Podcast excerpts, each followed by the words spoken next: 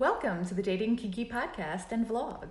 We're all about love, sex, romance, and kink.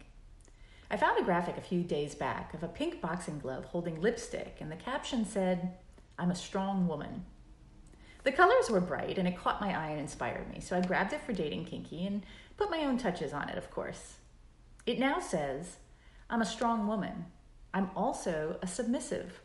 There is no conflict or contradiction." Now, I'm not a submissive. However, this idea brings to mind many amazing submissives I know, and many I'm sure I have yet to know of all genders, but especially today, my fellow women. I'm a strong woman. The idea that submissives are weak is prevalent, and I find that utterly ridiculous. Total shite, really. I mean, sure, some submissives are weak. Honestly, though, so are some dominants.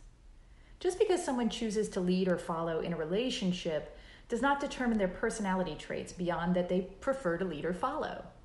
Heck, if I were forced to say something about submissives of any gender, it's that those I have known and loved have been, as a whole, stronger than the average human I've encountered in life. Now, I know that my anecdotal experience is not scientific. However, science says that self-identified submissives and B D S M lifestyles felt more secure in their relationships, have an increased sense of well-being, are more conscientious towards others, more extroverted, more open to trying new experiences, have decreased anxiety, are less sensitive to others' perceptions, and tested more resilient than the average non-kinky person. Dominance did as well, for what it's worth. I'm simply pointing out that being a submissive does not mean anything specifically negative about a person's personal strength. And in this specific post, lifting the strong, submissive women I know and those I don't know yet. Thank you for joining me today. If you loved this episode, please share it with others who would enjoy it.